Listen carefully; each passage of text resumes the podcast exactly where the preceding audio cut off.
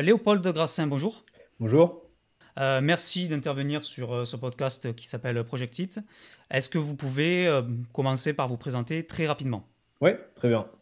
Alors moi, je m'appelle Léopold Grassin, je suis cofondateur de l'agence LGR Communication, qui a la particularité d'être une agence spécialisée PowerPoint pour accompagner les, les, entreprises globalement et les entrepreneurs dans la création de leur support de communication sous PowerPoint. Euh, ça fait combien de temps à peu près? Alors, l'entreprise a 4 ans. Euh, on a commencé, enfin, j'ai commencé, et puis petit à petit, on a, on a, on a grandi. Euh, et ce qui m'a donné l'envie, en fait, de me lancer dans, dans l'entrepreneuriat et surtout dans la création d'une agence PowerPoint, c'est plus mon, mon, mon vécu, mon, mon, passé professionnel, puisque j'ai commencé à travailler dans une, une entreprise relativement grande, dans laquelle la création de support de présentation et notamment de, de présentation PowerPoint était indispensable pour présenter nos, services à nos clients ou pour faire des rapports, etc. Et je me suis très vite rendu compte que c'était une activité relativement chronophage, euh, qui prend beaucoup de temps et dont les résultats ne sont pas forcément satisfaisants tout le temps. Euh, et que c'est quand même indispensable de pouvoir présenter des documents visuellement euh, engageants. Et, donc, cette expérience professionnelle bah, m'a mené à prendre le, risque de créer ma, ma propre agence euh, qui aujourd'hui fonctionne plutôt, plutôt bien. Super. Est-ce que vous pouvez revenir sur euh, votre parcours, c'est-à-dire euh, votre, ben en fait, le diplôme que vous avez passé, où est-ce que vous l'avez passé, dans quel contexte, et aussi dans les entreprises où vous avez travaillé, vous pouvez faire, on va dire, une, rétrospective de tout ce que vous avez fait Oui, alors, moi, j'ai fait des études euh, à l'IAE de Poitiers en business euh, management dans la filière euh, bilingue. ce qui était très intéressant, ça m'a permis de rencontrer pas mal de, gens de différentes nationalités. Et j'avais toujours en tête de, travailler pour un, gros groupe mondialement connu. Et, peu importe, ces, études, en fait, m'orientaient plus pour travailler dans, un, dans, un gros, dans une grosse entreprise, dans de grosses entreprises. Et ça m'a aussi permis de voyager pas mal puisqu'on on avait la possibilité de partir euh, à l'étranger, hein, comme, dans, comme dans beaucoup d'écoles. Mais là, on avait une filiale en, Chine, euh, ce qui m'a permis d'aller en Chine et de faire un stage de fin d'année à, Hong Kong, où j'ai commencé à découvrir un peu le, monde du, digital, qui m'a amené en, rentrant ensuite en, Europe à postuler dans, une boîte qui fait du recrutement euh, d'ingénieurs informatiques et qui les place ensuite sur des, sur des gros comptes clients. Euh, et donc, c'est en travaillant dans cette, euh, dans cette boîte qui m'a forcément forgé au niveau de la démarche commerciale, puisqu'on a un rôle un peu 360 degrés dans ce, dans ce type d'entreprise, où on doit non seulement trouver des clients, mais on doit aussi trouver des ingénieurs informatiques et les convaincre de travailler pour nous, et ensuite convaincre les clients d'embaucher euh, les ingénieurs qui travaillent pour nous. Donc, c'est une formation un peu 360 degrés. On apprend beaucoup sur les démarches commerciales, on apprend beaucoup sur les relations euh, humaines, comment, comment convaincre également.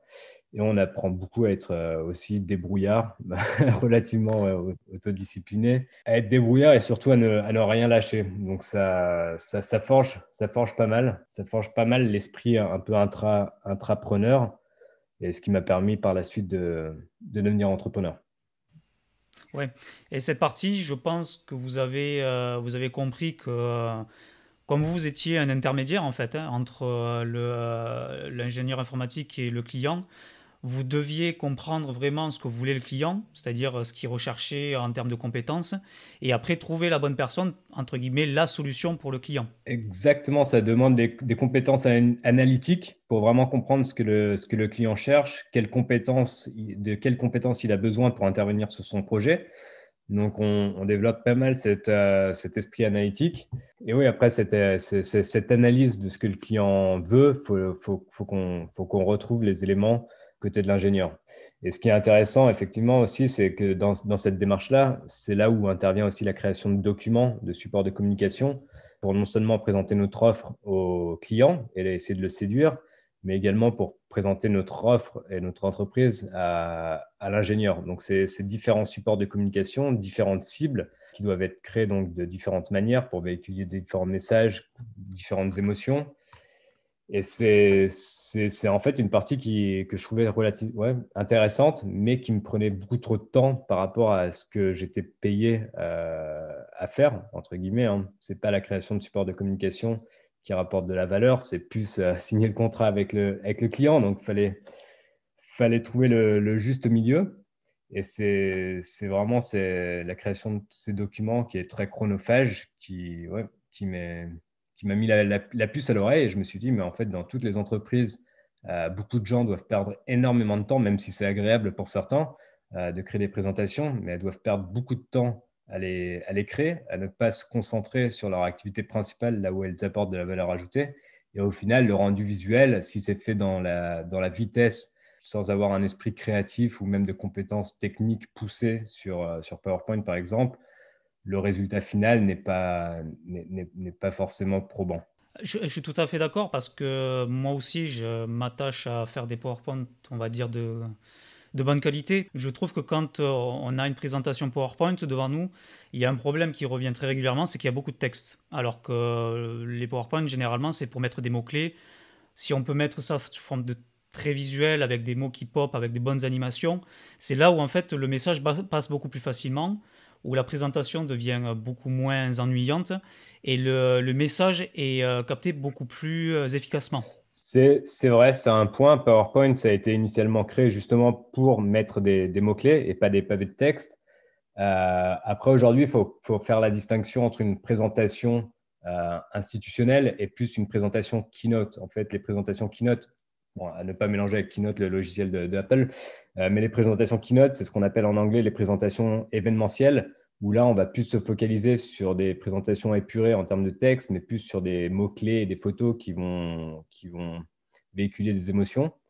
Euh, mais cependant, une présentation chargée en texte peut être une très belle présentation également, engageante euh, et digeste tout dépend, et c'est là où, euh, où, en tant que graphiste, on intervient sur des présentations chargées en termes de texte. Par exemple, si on répond à, une, euh, un appel d'offres, il y aura beaucoup de texte. Et notre rôle de graphiste, c'est de réussir à garder ce texte tout en faisant un, document qui donne envie et qui soit digeste. Donc, c'est, les, deux, les deux sont possibles. Effectivement, c'est, agréable d'avoir des présentations sans trop de texte, mais avoir des présentations avec beaucoup de texte, c'est aussi indispensable dans certaines situations et c'est possible d'en sortir de, très de très beaux supports.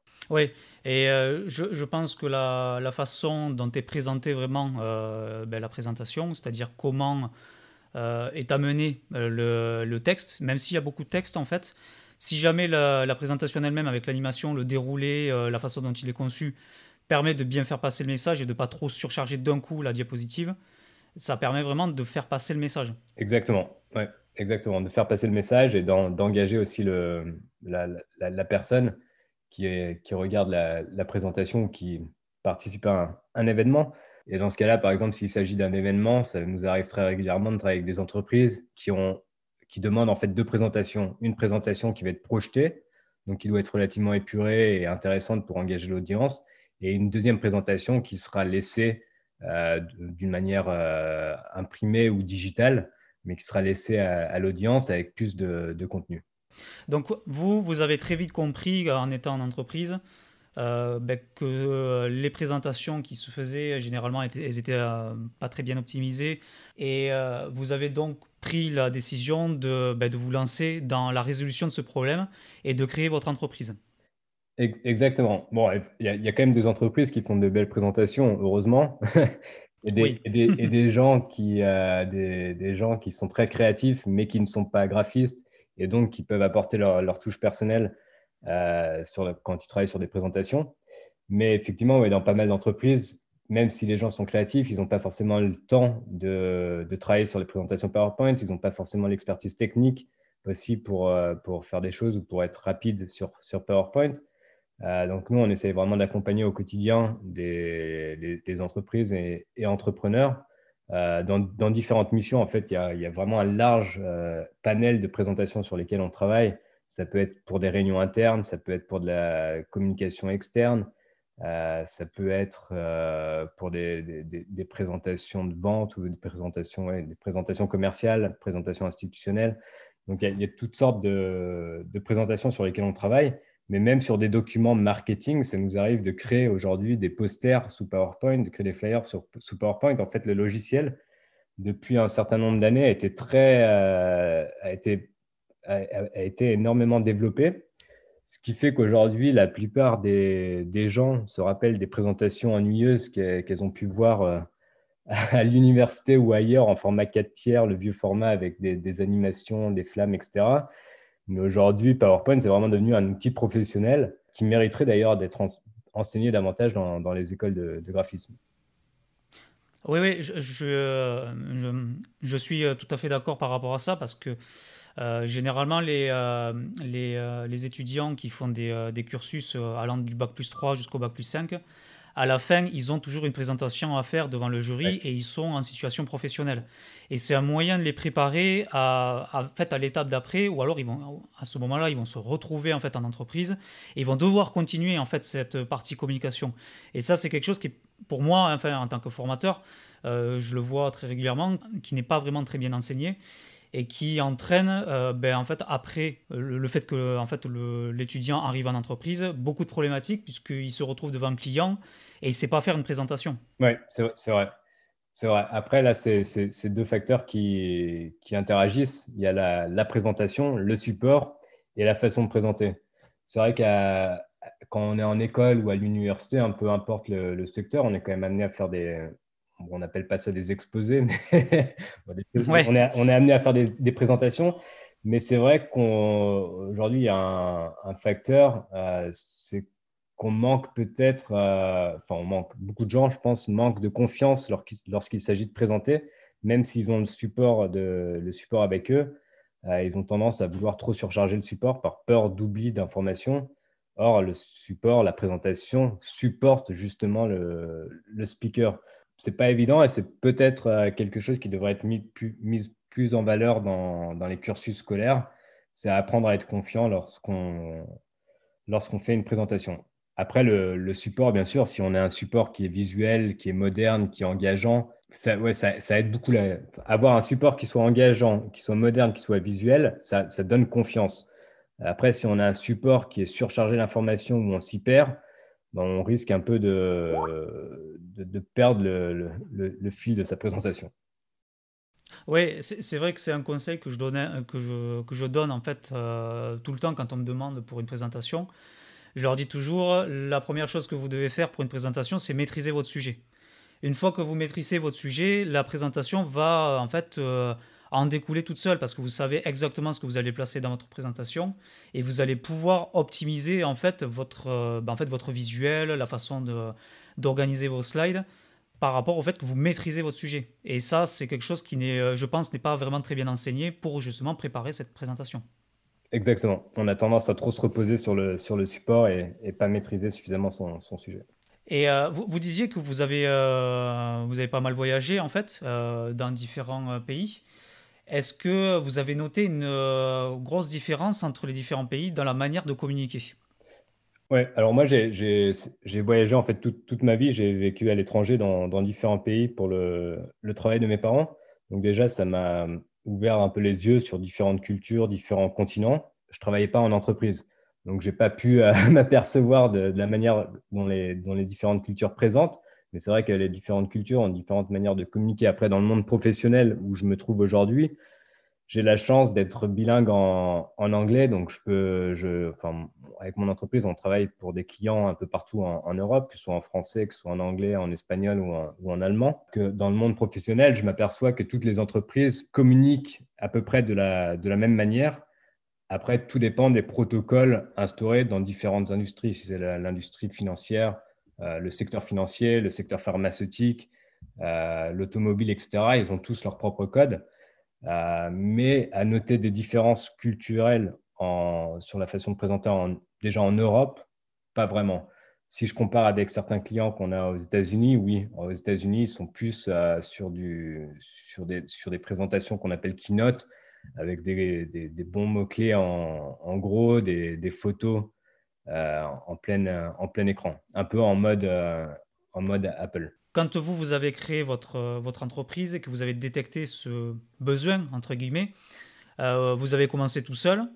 et comment vous avez décidé de vous organiser pour ben, en fait, répondre à cette problématique? Quelles ont été vos étapes en fait de passer de la phase entre guillemets salariat pour passer ensuite dans la phase ben, en fait, entrepreneur? Et ben, en fait votre visuel de votre, de votre organisation, en fait, de votre gestion de votre projet?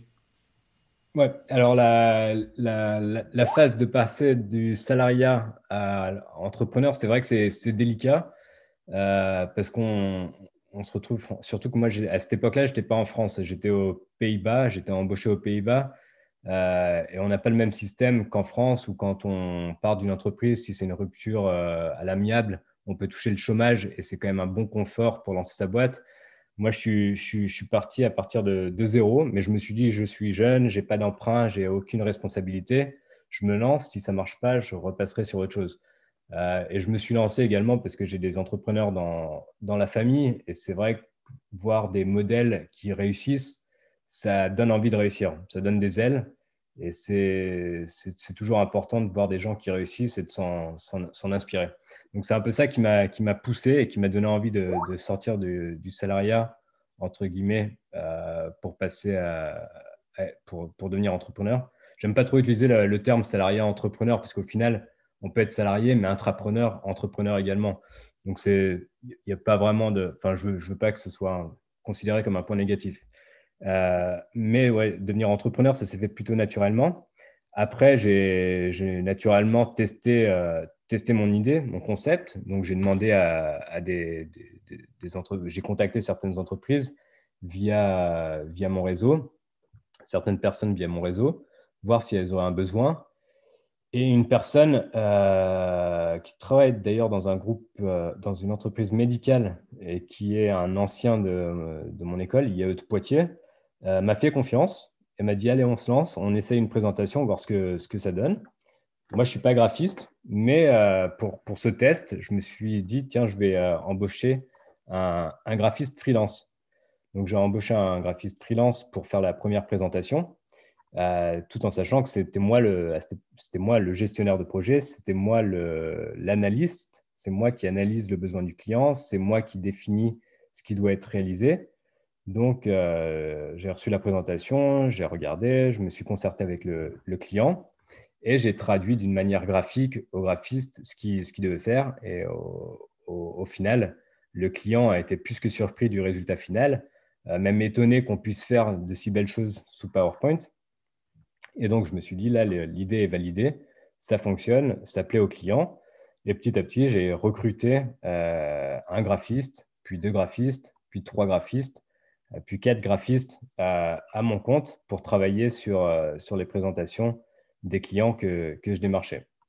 Euh, après, petit à petit, j'ai voulu développer l'entreprise. donc, j'ai recruté un autre, euh, euh, gestionnaire de projet, entre guillemets, comme moi, pour gérer les, projets et me focaliser davantage sur la, recherche de clients.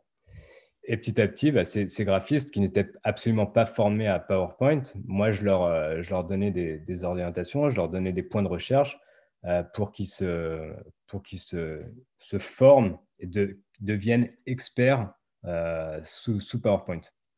Donc, c'était un, un, peu un challenge parce que je ne pouvais pas continuer, je pouvais pas travailler avec de, de, freelance en fait. Il y a trop de, trop de données confidentielles de la part des clients pour travailler avec des freelances. On doit sécuriser l'information.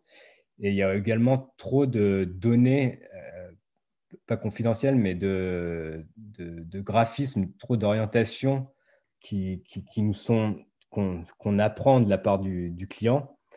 Euh, donc, l'idée, c'était de conserver euh, cette, connaissance. On apprend de la part du client ce qu'il aime, ce qu'il n'aime pas, sa manière de communiquer, etc. On apprend sa, charte graphique. Et donc, si on travaille avec un freelance et que le freelance peut faire un, excellent travail, pourquoi pas? Mais si on a un deuxième projet de la part de ce client et que ce projet est dans l'urgence et que le freelance qui avait travaillé sur le projet n'est pas disponible, eh ben, on ne peut pas répondre aux besoins du, client dans les, délais impartis.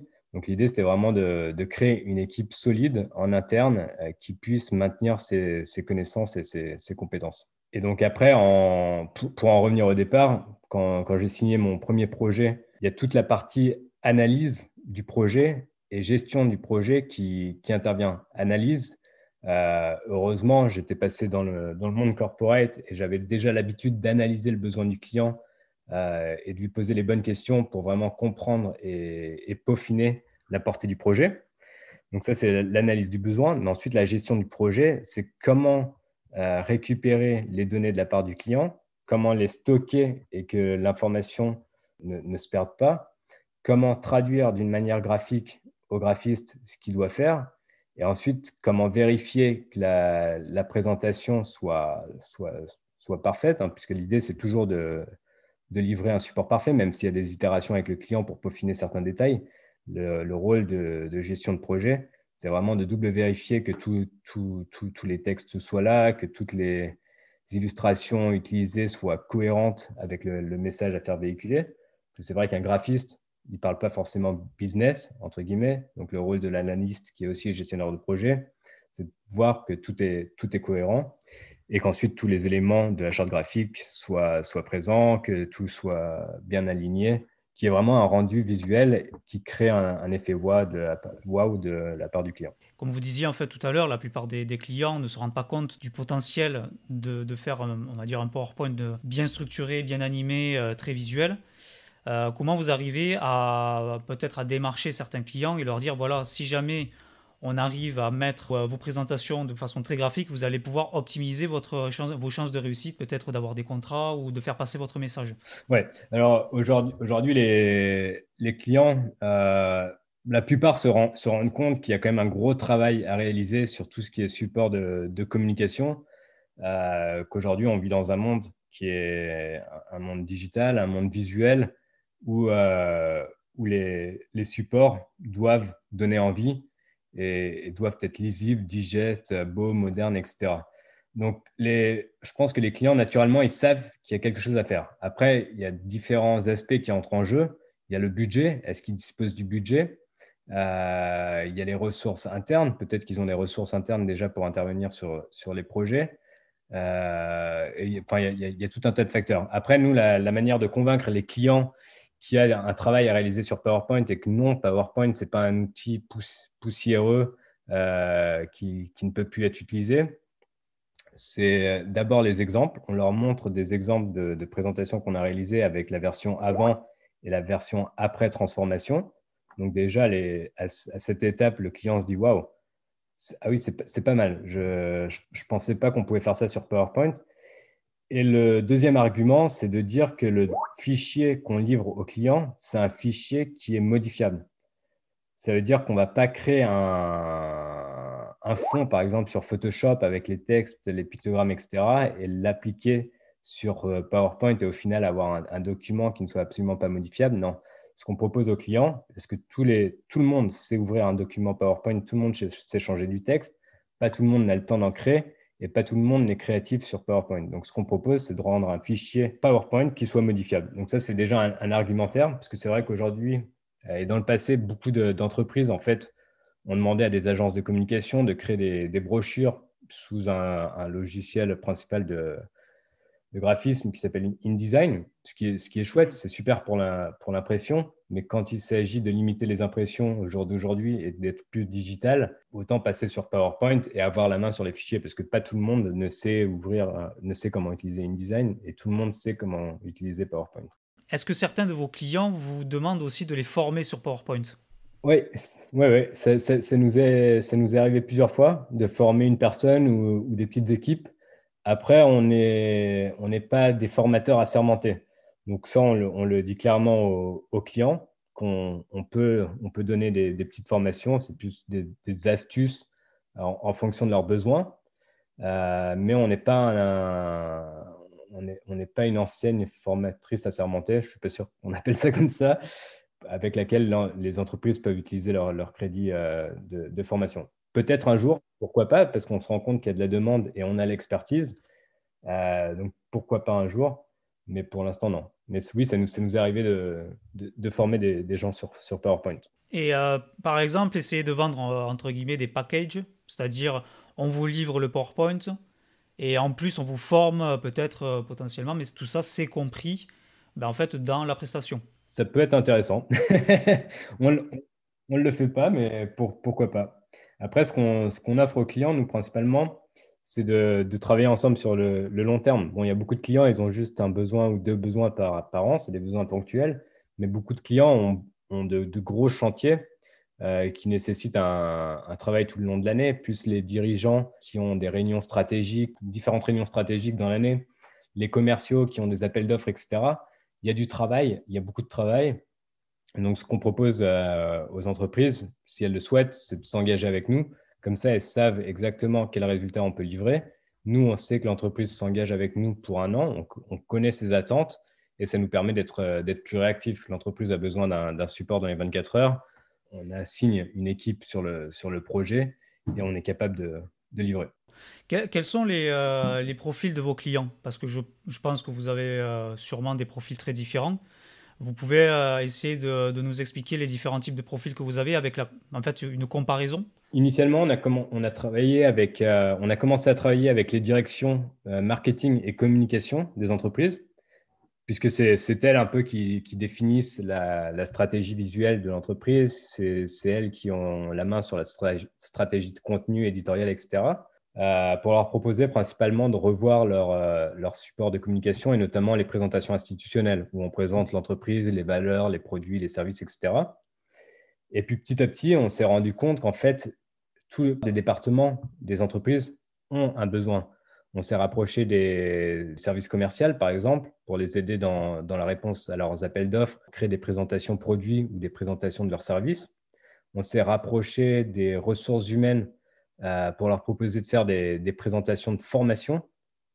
C'est-à-dire quand elles reçoivent un, quand un nouveau collaborateur rejoint une entreprise, généralement il est formé, peut-être pas dans toutes les entreprises, mais il reçoit une formation euh, où les entreprises disposent d'une académie pour former les nouveaux collaborateurs à, différents métiers.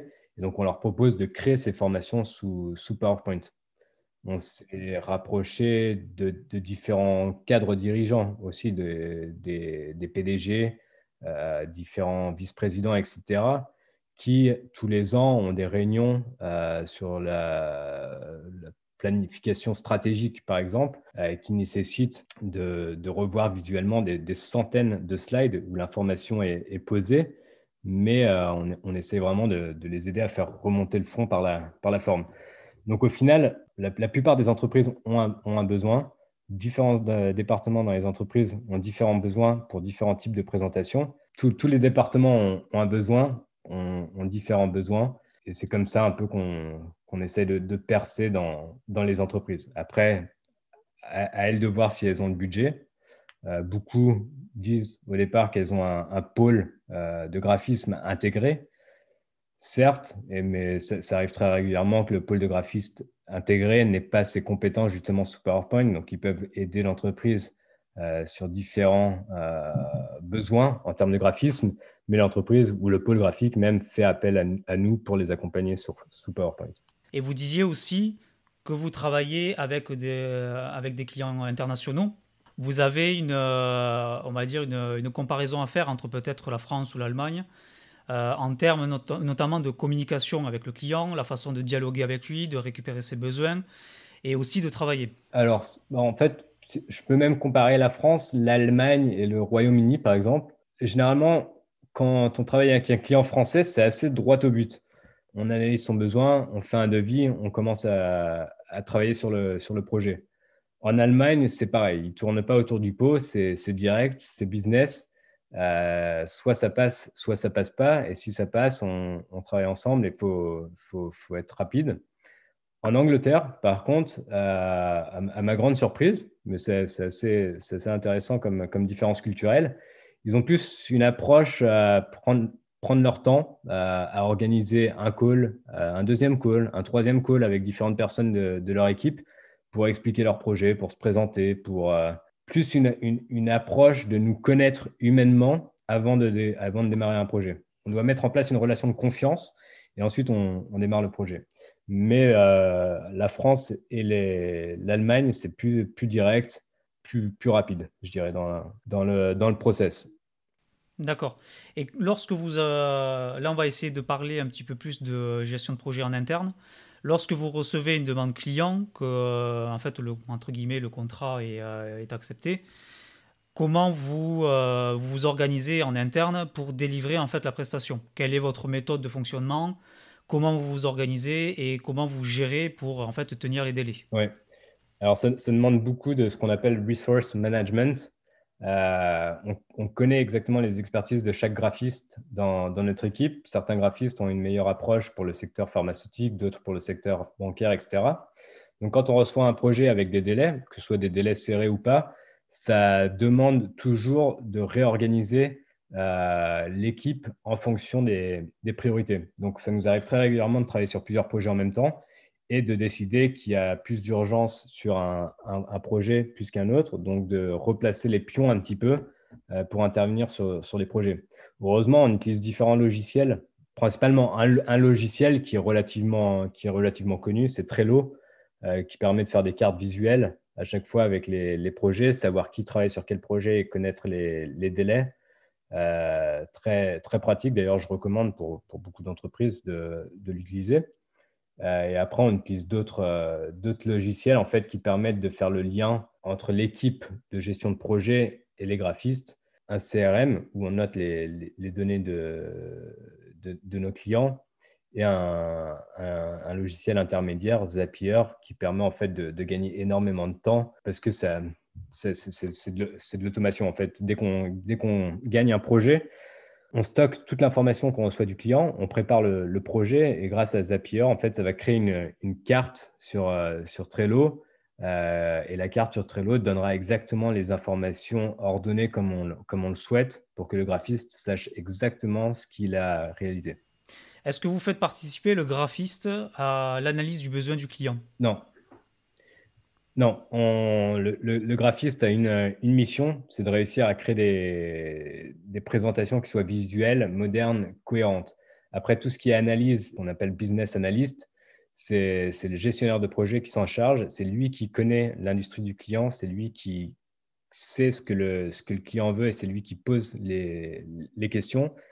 Et c'est ensuite lui qui organise toute cette information, qui traduit cette information dans un langage graphique euh, pour, les, pour les graphistes. Mais on ne veut surtout pas mêler les graphistes avec, les clients pour, pour une, bonne cause. C'est que le graphiste se concentre vraiment sur là où il peut créer de la valeur ajoutée et pas à, essayer de comprendre des fois des, données qui peuvent être beaucoup trop complexes dans un domaine où il n'a pas été formé pour. Euh, nous, en tant que gestionnaire de projet, la plupart, on a fait des écoles de management. Donc, on a, l'habitude d'analyser, d'entendre, euh, parler business. De, des fois, il y a des, termes qui peuvent paraître bidons pour un, gestionnaire de projet comme nous. Par exemple, EBITDA, euh, ça ne parlera pas à un graphiste au départ. Heureusement, ça revient régulièrement sur les présentations. Donc, il y a un moment, le, on explique au graphiste et le graphiste retient. Mais on on veut pas mêler euh, le graphiste pour qu'il, essaie de comprendre directement avec le client de quoi il s'agit. Donc, avec la situation actuelle euh, ben, de ce qui s'est passé avec, euh, le virus, euh, je pense qu'il a fallu que vous vous organisiez peut-être de manière différente, de travailler peut-être à distance. Donc, est-ce que vous étiez déjà préparé? Par exemple, est-ce que vous avez déjà tout le système de télétravail mis en place ou bien il a fallu vous adapter par rapport en fait à cette situation? Ouais, alors c'est vrai qu'au départ, bah, avant le virus, on allait au, au, bureau. Après, on a toujours été très flexible. Si certains veulent travailler de chez eux ou ou, pas, euh, ils peuvent, parce qu'on a la chance d'utiliser que, des logiciels euh, en ligne.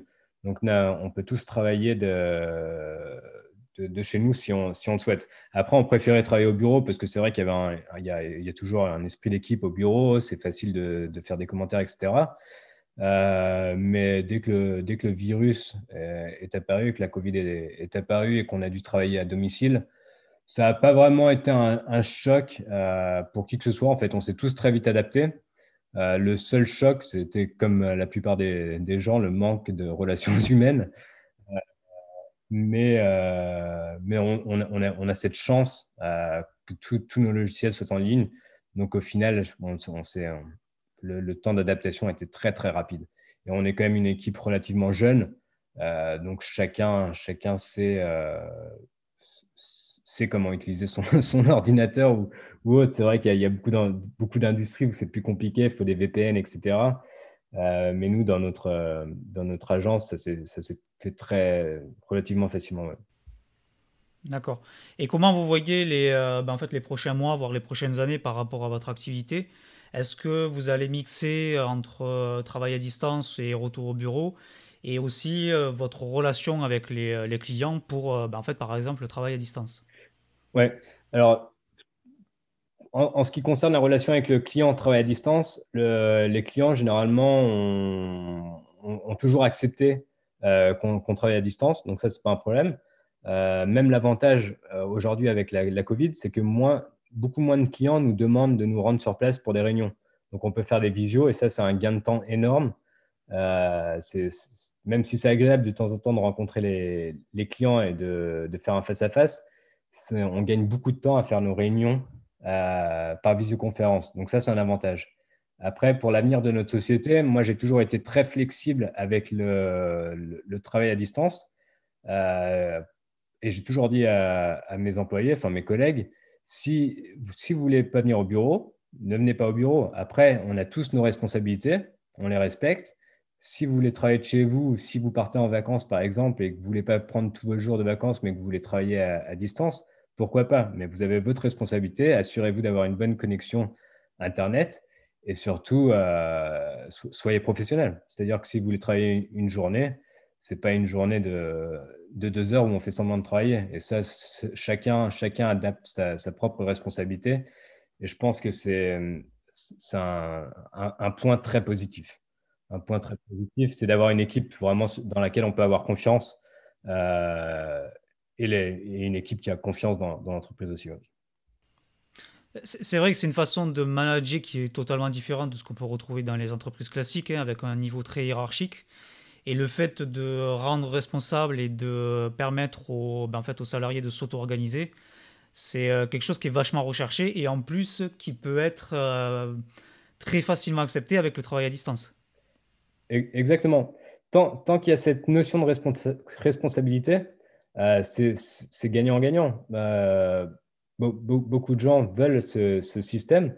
Après, l'en- l'entreprise ou même les, collègues se rendent très bien compte s'il y a une personne qui, manque de motivation en travaillant en distance ou essaye de, se la jouer douce. Pourquoi pas de temps en temps, hein, ça arrive à chacun d'avoir un coup de faiblesse. On ne peut pas toujours être euh, au, top de, la performance. Après, si c'est sur le long terme, bon, c'est un modèle qui ne convient pas à, l'employé. Euh, mais moi, je veux, vraiment ouais, auto-responsabiliser hein, les, les, les- collègues, faire en sorte qu'ils aient autant de flexibilité que nécess- nécessaire euh, pour que non seulement ils se plaisent au, j'allais dire au bureau, non, pour qu'ils se plaisent dans leur, dans leur vie professionnelle, c'est important. On passe quand même beaucoup de gens, beaucoup de temps, euh, on passe beaucoup de temps dans la, journée à travailler. Donc, il faut, essayer de travailler dans, de bonnes, conditions. J'ai même pensé à, supprimer, euh, il y, a, certaines entreprises qui, ont déjà mis ça en place, à supprimer les, vacances, c'est-à-dire donner autant de vacances euh, que besoin aux, employés. Après, il y a toujours des, côtés positifs, des côtés négatifs, mais pourquoi pas un jour, à partir du moment où, où l'équipe est, est responsable, je vois pas, je vois pas l'inconvénient. Est-ce que vous pouvez nous donner une estimation de votre croissance en termes de chiffre d'affaires au fil des années euh, par rapport à ce que vous venez de dire, c'est-à-dire votre méthode d'organisation et votre méthode de prestation? On grossit en moyenne euh, de 20, 20 à 30 par an. Là, avec la, la- l'année dernière, ça a été un peu, un peu plus lent parce qu'il y a beaucoup de contrats qui ont malheureusement été annulés euh, parce que les entreprises ont dû, restructurer leur, budget et prioriser leurs dépenses. Et aujourd'hui, on a vraiment des ambitions européennes. Euh, on a la chance d'avoir une équipe déjà internationale euh, pour travailler en Allemagne, dans les pays francophones européens, anglophones et, germaniques. Donc aujourd'hui, on a, une bonne base et notre objectif, c'est vraiment de devenir un leader européen dans la- l'accompagnement des entreprises pour la création de, de présentations PowerPoint. Évidemment, il y, a, il y a des concurrents. Il y a des concurrents qui sont aussi sur le marché depuis plus longtemps que nous. Tant qu'il y, a- y de la concurrence, ça veut dire qu'il y a un marché. C'est un objectif de devenir euh, leader européen. Ouais. D'accord. Et vous avez passé peut-être des partenariats avec certains? Avec certaines agences, Ouais, certaines agences, certains euh, peut-être certains éditeurs ou euh, Enfin, peu importe, passer des partenariats justement pour vous aider dans votre activité Non, on n'a on a, on a pas encore de, partenariat. C'est quelque chose à laquelle on, a pensé. Euh, pas forcément à travailler avec des, agences concurrentes, mais passer des, partenariats avec des, agences de communication ou de marketing, euh, que soit petites ou grosses, hein, par exemple Publicis ou, ou autres.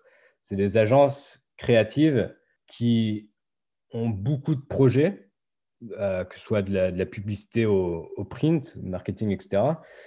beaucoup de projets, mais qui n'ont pas forcément investi dans les, dans les compétences PowerPoint parce que ça représente un, euh, une partie mineure de, leur activité. Donc l'idée, effectivement, oui, ça, serait de créer des partenariats avec ces, agences de communication, ces agences de publicité, euh, pour, pour, les, pour les accompagner quand elles ont un besoin dans, le PowerPoint.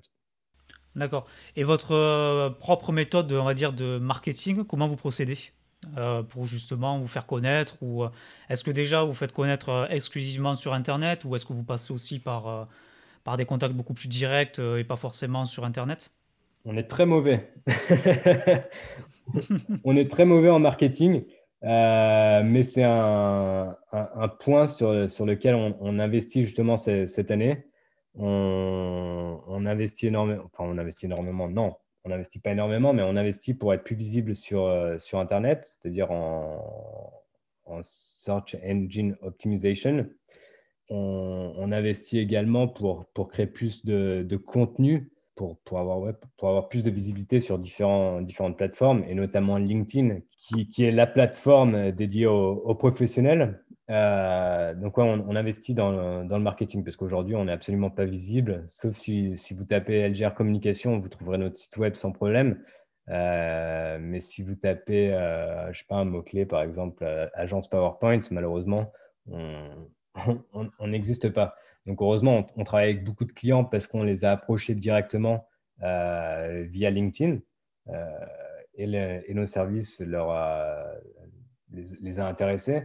Mais aujourd'hui, on, aimerait capter davantage une, audience qui recherche notre, service et, une audience qui pourrait nous trouver euh, directement. D'accord. Et est-ce que vous avez une chaîne YouTube? Parce que je, pense que le, le, format YouTube, en fait, pour être intéressant pour euh, bah, justement euh, bah, pour montrer vos PowerPoint aux gens et voir un petit peu comment vous travaillez. Ouais. On a une chaîne YouTube sur laquelle on poste des, des vidéos, des transformations de, de présentations qu'on a réalisées. Après, c'est une chaîne qui n'est pas, pas très active. Euh, mais aujourd'hui, on, est en train de créer une suite de, de tutoriels PowerPoint pour donner des, des, petites astuces à nos clients et ça va venir compléter un peu notre, notre stratégie YouTube. Et euh, votre vision par rapport à votre entreprise, dans quelques temps, vous la voyez comment? Euh, Je pense que vous pouvez faire une estimation de ce qui va se passer et euh, de prédire comment ça va se dérouler. C'est un peu compliqué de, faire une estimation, mais comme je l'ai dit un peu plus tôt, on aimerait devenir leader européen, créer des, contrats long terme avec les, boîtes, ce qui n'est pas évident, ou avec d'autres agences. Effectivement, aujourd'hui, on est quand même une, une, agence à taille humaine, on est, on est 10 idéalement, ça serait de, réussir à doubler, tripler de, volume dans les deux, trois prochaines années. Pour, euh, pour terminer, est-ce que vous pouvez euh, nous citer quelque chose qui, va, qui vous a vachement aidé ben, dans votre activité, euh, que ce soit bouquin, vidéo ou même peut-être des personnes hein, qui, qui, sont connues et qui vous ont inspiré à choisir en fait cette voie-là, que ce soit de devenir à dire spécialiste PowerPoint ou bien de vous lancer dans l'entrepreneuriat? Ouais. Des, Ce qui m'a inspiré pour me lancer dans l'entrepreneuriat, je, lis pas mal de livres sur le... différents entrepreneurs, etc. Mais il y a un livre qui m'a particulièrement plu, c'est La semaine de 4 heures de Tim Ferriss. Ouais. Euh, c'est chouette, hein. enfin, faut pas se leurrer. Une semaine de 4 heures, ça n'existe pas vraiment. Mais ça, non. ça, ça, donne beaucoup d'astuces en fait pour réussir à être à, créer, à se créer une vision et à améliorer sa productivité grâce à des, grâce à des systèmes d'automation. Non, c'est vraiment un livre qui m'a beaucoup inspiré. Après, j'aime bien lire pas mal d'autres livres entre, entrepreneuriat sur, le, sur les side hustles, c'est différentes manières de créer un petit business euh, à partir de, de 100 dollars. etc. Mais le, livre principal ouais, qui m'a motivé, c'était la, semaine de 4 heures de Tim Ferriss. D'accord. Est-ce que vous pouvez faire un très rapide résumé du livre? Comment devenir feignant? Ouais, c'est parfait. non, pas, comment devenir feignant, mais comment améliorer sa, productivité peut-être. Euh, après, si je peux me permettre, un, deuxième livre que j'ai lu et relu et qui m'a beaucoup inspiré parce que c'est super bien écrit. Donc, le, livre, ça s'appelle Built to Sell de John Warrillow. Exceptionnel. Euh, et en plus, ça reprend un peu, un peu mon parcours. C'est comment un entrepreneur qui avait son agence de communication euh, et qui faisait un peu de tout, donc une agence de communication comme il y en a beaucoup qui font, euh, qui font mille, choses à, mille choses à la fois.